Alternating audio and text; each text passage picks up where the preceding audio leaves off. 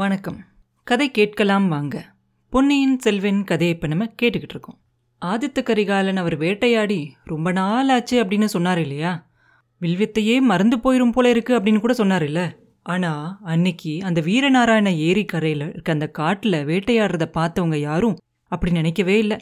அவனோட வில்லிலிருந்து கிளம்பின அம்பெல்லாம் எத்தனையோ காட்டு மிருகங்களை கொன்னுருச்சு.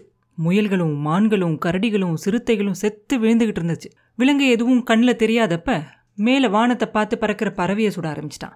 மேலிருந்து பருந்துகளும் ராஜாளிகளும் அப்படியே அலறிக்கிட்டு கீழே வந்து விழுகும். ஆனால் கரிகாலனோட குரல வெறி மட்டும் நேரம் ஆக ஆக அதிகமாகிக்கிட்டே இருக்கும்.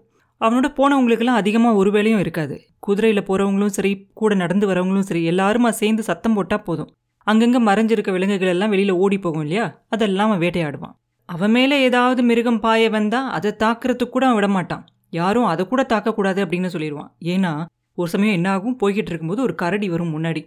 அப்படியே அது வந்து ஆதித்த கரிகாலன் மேலே பாய போகும். கந்தன்மாரன் என்ன செய்வான்? உடனே அவன் வில்லை எடுத்து ஒரு அம்பை விட்டு அந்த கரடியை கொன்றுவான்.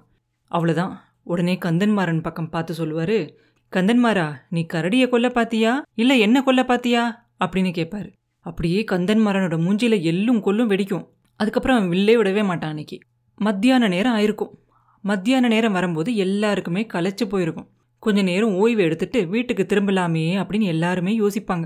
ஆனா கரிகாலனும் களைச்சு போன குதிரையை இன்னும் காட்டு வழியில விட்டுக்கிட்டு போய்கிட்டு இருப்பான். காலையில நேரமெல்லாம் கந்தன்மாரன் கரிகாலன் பக்கத்திலேயே போய்கிட்டு இருப்பான். என்ன கொல்ல பாத்தியா? அப்படின்னு எப்ப அவர் கேட்டாரோ அப்பையிலிருந்து பின்னாடி போயிடுவான் பார்த்திபேந்திரனோட சேர்ந்துக்குவான் போய். அவன்கிட்ட போய் இளவரசரோட முரட்டுத்தனமான நடத்தைய பத்தி பேசி குறை சொல்லிக்கிட்டே வருவான். பார்த்திபேந்திரனும் அதுக்கு சமாதானம் சொல்ல பார்ப்பான் இந்த சமயம் பார்த்து வந்தியத்தேவன் கரிகாலன் முன்னாடி போகிறார் இல்லையா? அவரோட போய் சேர்ந்துக்குவான். அதுக்கப்புறம் அவங்க ரெண்டு பேரும் தான் கொஞ்சம் நேரம் முன்னாடி போய்கிட்டு இருப்பாங்க. வந்தியத்தேவன் வில்லு அம்பு அதெல்லாம் எதுவும் எடுத்துகிட்டு வரல. ஏன்னா அவனுக்கு வில் வித்த அவ்வளோ பழக்கம் இல்லை. கையில் ஒரு வேல் மட்டும்தான் கொண்டுட்டு வந்திருப்பான். அதனால அவரோட வேட்டையில் குறுக்கிடாமல் ஜாக்கிரதையாக போய்கிட்டு இருப்பான். ஏதாவது ஆபத்து வர மாதிரி இருந்தால் மட்டும் வேலை உபயோகப்படுத்தலாம் அப்படின்னு அது தயாராக வச்சுக்கிட்டு போய்கிட்டு இருப்பான். அதுக்கு அவசியம் மத்தியானம் வரைக்கும் வரவே இல்லை. கந்தன்மாரன் பார்த்திபேந்திரன் கிட்ட போய் சொல்லுவான் இன்னைக்கு இவ்வளோ வேட்டை ஆடினது போதாதா? இன்னைக்கு ஒரு நாள்லயே இந்த காட்டுல இருக்க விலங்குகளை எல்லாத்தையும் கொன்று தீத்துருவார் போல இருக்கே. இவரோட வேட்டை வெறிக்கி கொல்லிமலைக்கு தான் போகணும். இன்னைக்கு போதும் வீட்டுக்கு திரும்பலாம் அப்படின்னு சொல்லுங்களேன் அப்படின்னு கேட்பான். பார்த்திபேந்திர பல்லவன் சொல்லுவான் தம்பி இளவரசரோட மனசுல ஏதோ கொதிச்சுக்கிட்டு இருக்கு. ஒரு பெரிய சாம்ராஜ்யத்தை விட்டு கொடுக்கறது அப்படின்னா லேசான காரியமா? அந்த ஆத்திரத்தை எல்லாம் வேட்டையில காட்டுறாரு. அது வரைக்கும் நல்லது தான் இல்லாட்டி உன் மேலேயும் என் மேலேயும் காட்டுவார். அவரா சலிச்சு போய் போதும்னு சொல்லட்டும். நம்ம தலையிட வேண்டாம் அப்படிம்பா. இப்படி அவங்க ரெண்டு பேரும் பேசிக்கிட்டு இருக்க நேரத்தில் அந்த காட்டுல திடீர்னு அந்த காடே நடுங்கிற மாதிரி ஒரு உருமல் சத்தம் கேட்கும் கந்தன்மாரனோட முகத்துல அப்படியே ஒரு பயம் தெரியும். ஐயோ காட்டு பண்ணி இளவரசரை நிற்க சொல்லுங்க அப்படிம்பா. காட்டு பண்ணிக்கு என்ன அவ்வளோ பயம்? புலி கரடி எல்லாம் இளவரசர்கிட்ட பட்ட பாட்டில் இந்த பண்ணி எந்த மூளைக்கு? அப்படிமா பார்த்திவேந்திரன்.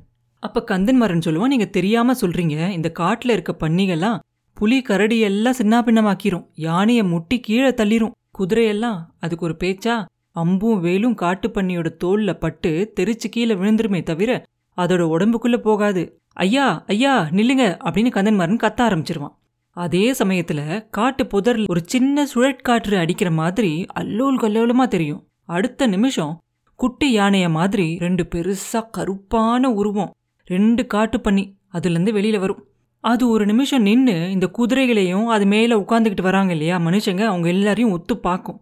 கந்தன்மாரன் ஜாக்கிரதையா ஜாக்கிரதை அப்படின்னு கத்திக்கிட்டே இருப்பான்.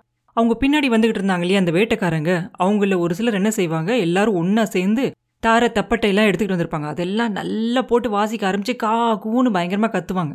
அந்த பன்னிரெண்டும் என்ன நினைச்சிச்சோ தெரியாது. ஒருவேளை அதோட குட்டிகளை நினச்சிக்கிட்டு இருக்கலாம். இல்லை குட்டிகளுக்கு ஆபத்து வராம தடுக்கணுமே அப்படிங்கிற உணர்ச்சியால கூட அந்த மாதிரி செஞ்சிருக்கலாம். இல்லை இந்த தார தப்பட்டையெல்லாம் அடிக்கிற சத்தத்தை கேட்டு மிரண்டு கூட போயிருக்கலாம். ரெண்டும் வேற வேற திசையை பார்த்து பிச்சுக்கிட்டு ஓட ஆரம்பிச்சிரும். கந்தன்மாரன் அதை பார்த்துட்டு கோமகனே அது போனா போய் தொலையட்டும். அஞ்சாறு வேட்டு நாய்கள் இல்லாம ஒரு காட்டு பண்ணியை துரத்திக்கிட்டு போய் கொல்ல முடியாது அப்படின்னு சொல்லுவான். கரிகாலன் அதை காதுல வாங்காம ஒரு அம்பை எடுத்து அது மேல விடுவார். அது ஒரு பன்னியோட முதுகுல போய் தைக்கும். அதை பார்த்துட்டு இளவரசர் ஆஹா அப்படின்னு சொல்லுவார். அடுத்த நிமிஷம் அந்த பன்னி அதோட உடம்ப ஒரு உழுக்கு உழுக்கும். அம்பு தெரிச்சு கீழே விழுந்துடும் பன்னி மறுபடியும் ஓட ஆரம்பிச்சிடும் கந்தன்மாரன் அப்போ பயங்கரமாக சிரிக்க ஆரம்பிச்சிருவான். அது கிண்டலாக சிரிப்பான். கரிகாலன் அவனை பார்த்து கந்தன்மாரா எங்கே? ஒரு பந்தயம். நானும் வந்தியத்தேவனும் அந்த பண்ணியை தொடர்ந்து போய் அதை கொன்று எடுத்துக்கிட்டு வரோம். நீயும் பார்த்திபேந்திரனும் இன்னொரு பன்னியை துரத்திக்கிட்டு போய் கொன்று எடுத்துக்கிட்டு வாங்க. இந்த பன்னிகை ரெண்டையும் கொல்லாமல் அரண்மனைக்கு திரும்பக்கூடாது அப்படின்னு சொல்லிக்கிட்டு குதிரையை தட்டி விட்டுருவாரு. வந்தியத்தேவனும் அவரோட போயிடுவான் அவங்க அந்த பன்னியை துரத்துக்கிட்டே போவாங்க இல்லையா? கொஞ்சம் தூரம் போகிற வரைக்கும் அந்த பன்னி எங்கே போயிருக்கு அப்படிங்கிறத கண்டுபிடிக்கிறது சுலபமாக இருக்கும். ஏன்னா அது போன இடமெல்லாம் அங்கே இருக்கிற செடி எல்லாத்தையும் சின்னாபின்னமாக ஆக்கிட்டு போயிருக்கோம். கொஞ்சம் தூரம் போனதுக்கப்புறம் என்னாகும்? அங்கே வந்து அந்த மிருகங்கள்லாம் தண்ணி குடிக்கும் இல்லையா? காட்டில். அந்த மாதிரி ஒரு கால்வாய் இருக்கும். அந்த கால்வாய் கிட்ட போன உடனே அது எந்த பக்கம் போச்சுன்னு தெரியாது. வலது பக்கம் போச்சா? இடது பக்கம் போச்சா? இல்லை தண்ணியை பார்த்து போச்சான்னு கண்டுபிடிக்க முடியாது. அப்போ அந்த கால்வாயில் ஏதோ ஒரு படகு போகிற மாதிரி தெரியும். வந்தியத்தேவனும் பார்ப்பான் கரிகாலரும் பார்ப்பாரு அந்த படகுல பெண்கள் போகிற மாதிரி தெரியும். ஆனால் யார் அப்படிங்கிறது சரியாக தெரியாது. முதல்ல பார்க்கும்போது அந்த படகு இந்த திசையை நோக்கி தான் வர மாதிரி தெரியும். அப்புறம் கொஞ்சம் நேரம் கழிச்சு பார்த்தா திசை மாறி வேற ஒரு தீவு பார்த்து போகிற மாதிரி தெரியும். கரிகாலர் என்ன பண்ணுவார்? வந்தியத்தேவன் கிட்ட கேட்பாரு வல்லவரையா படகுல வந்தவங்க யாரா இருக்கும்? பெண்கள் மாதிரி தெரியுதுல்ல? அப்படிம்பாரு. பெண்கள் மாதிரி தான் தெரியுது. அதுக்கு மேலே எனக்கு ஒன்றும் தெரியல அப்படிம்பான் ஒருவேளை சம்புவரையர் வீட்டு பெண்களா இருப்பாங்களோ? அப்படின்னு அவர் கேட்ட உடனே இருந்தாலும் இருக்கலாம். ஆனா அவங்க எதுக்காக இவ்வளோ தூரம் வரணும்? அப்படின்னு கேட்பான். ஆமாம் ஆமாம் அவங்களா இருக்க முடியாது தான் காலையில் பழுவேட்டரையர் புறப்பட்டு போயிட்டாரு தானே? நிச்சயம்தானே? அப்படின்னு ஆதித்த கரிகாலர் கேட்க நிச்சயம்தான் ஐயா.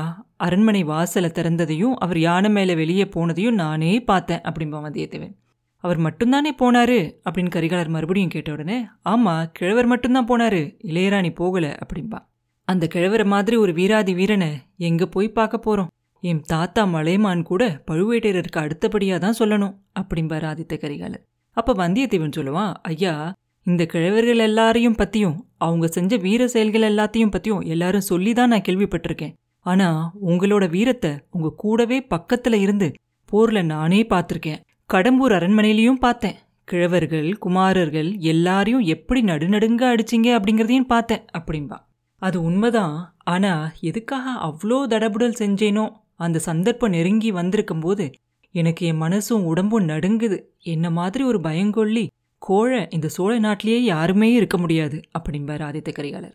இளவரசே இன்னைக்கு காட்டில் வேட்டையாடினதை பார்த்தா நீங்கள் பயந்து நடுங்கினதாவே தெரியலையே. இங்கே இருக்க விலங்குகளும் பட்சிகளும் உங்கள் பின்னாடி வந்தவங்க அவங்க எல்லாரும் தான் நடுங்கினாங்க அப்படிம்பா வந்தியத்தேவன். அப்போ கரிகாலர் சொல்லுவார் இதெல்லாம் ஒரு தைரியமா? ஒரு வேட்டை நாய் கூட தான் வேங்க புளிய மேலே பாஞ்சு கொள்ளுது. காட்டு பண்ணி கூட தான் மத யானையோட சண்டை போடுது. வேட்டையாடுற தைரியம் ஒரு தைரியமா? வல்லவராயா கேளு. நான் செஞ்ச சூழ்ச்சி பழிச்சிருச்சு பழுவேட்டரையர் நந்தினிய தனியா விட்டுட்டு போயிட்டாரு. ஆனாலும் அவளை தனியா போய் பார்த்து பேசுறத பத்தி நினைச்சா எனக்கு ரொம்ப பயமா இருக்கு அப்படின்னு சொல்லுவாரு.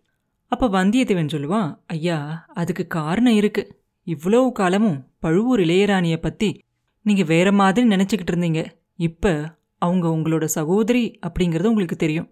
அவங்களோ உங்க குலத்தை அழிக்க விரும்புகிற பாண்டிய நாட்டு சதிகாரங்களோட சேர்ந்துக்கிட்டு இருக்காங்க. இதையெல்லாம் அவங்க கிட்ட சொல்றது கஷ்டமான காரியம்தான். எனக்கு அதுக்கு ஒரு சந்தர்ப்பம் கிடைச்சிச்சு. என்னால சொல்ல முடியலையே அப்படிம்பான் கரிகாலர் சொல்லுவாரு நண்பா நீ வந்து சொன்ன ஒரு ஒரு செய்தியும் ரொம்ப ஆச்சரியமான விஷயமா தான் இருக்கு. இன்னமும் என்னால நம்பவே முடியல. ஆனாலும் ஒரு சில பழைய விஷயங்களெல்லாம் யோசிச்சு பார்த்தா உண்மையாக இருக்கலாம் அப்படின்னு தோணுது. எனக்கும் அவளுக்கும் நடுவுல எப்பயுமே ஒரு மாயத்திரை இருந்துகிட்டு தான் இருந்துச்சு. பழையாறை பெரிய பிராட்டி செம்பியன் மாதேவி நந்தினியோட நான் சவகாசமே வச்சுக்க கூடாது அப்படின்னு அந்த நாளில் என்னை வற்புறுத்தி சொன்னாங்க. ஆனா உண்மை முழுசையும் என்கிட்ட சொல்லல. சொல்லியிருந்தா இவ்வளவெல்லாம் நடந்திருக்காது இல்லையா அப்படிம்பாரு. அப்ப வந்தியத்தேவன் சொல்லுவான் அவங்களுக்கும் முழுசா உண்மை தெரிஞ்சிருக்காம இருக்கலாம் இல்லையா? யாரோ அனாத ஊம பெண்ணோட பொண்ணு அப்படின்னு மட்டும் அவங்களுக்கு தெரிஞ்சிருக்கலாம் இல்லையா? சுந்தர சோழரோட மகள் பழுவூர் இளையராணி அப்படிங்கிறது ஒருவேளை தெரியாம இருந்திருக்கலாம் இல்லையா? அப்படிம்பா.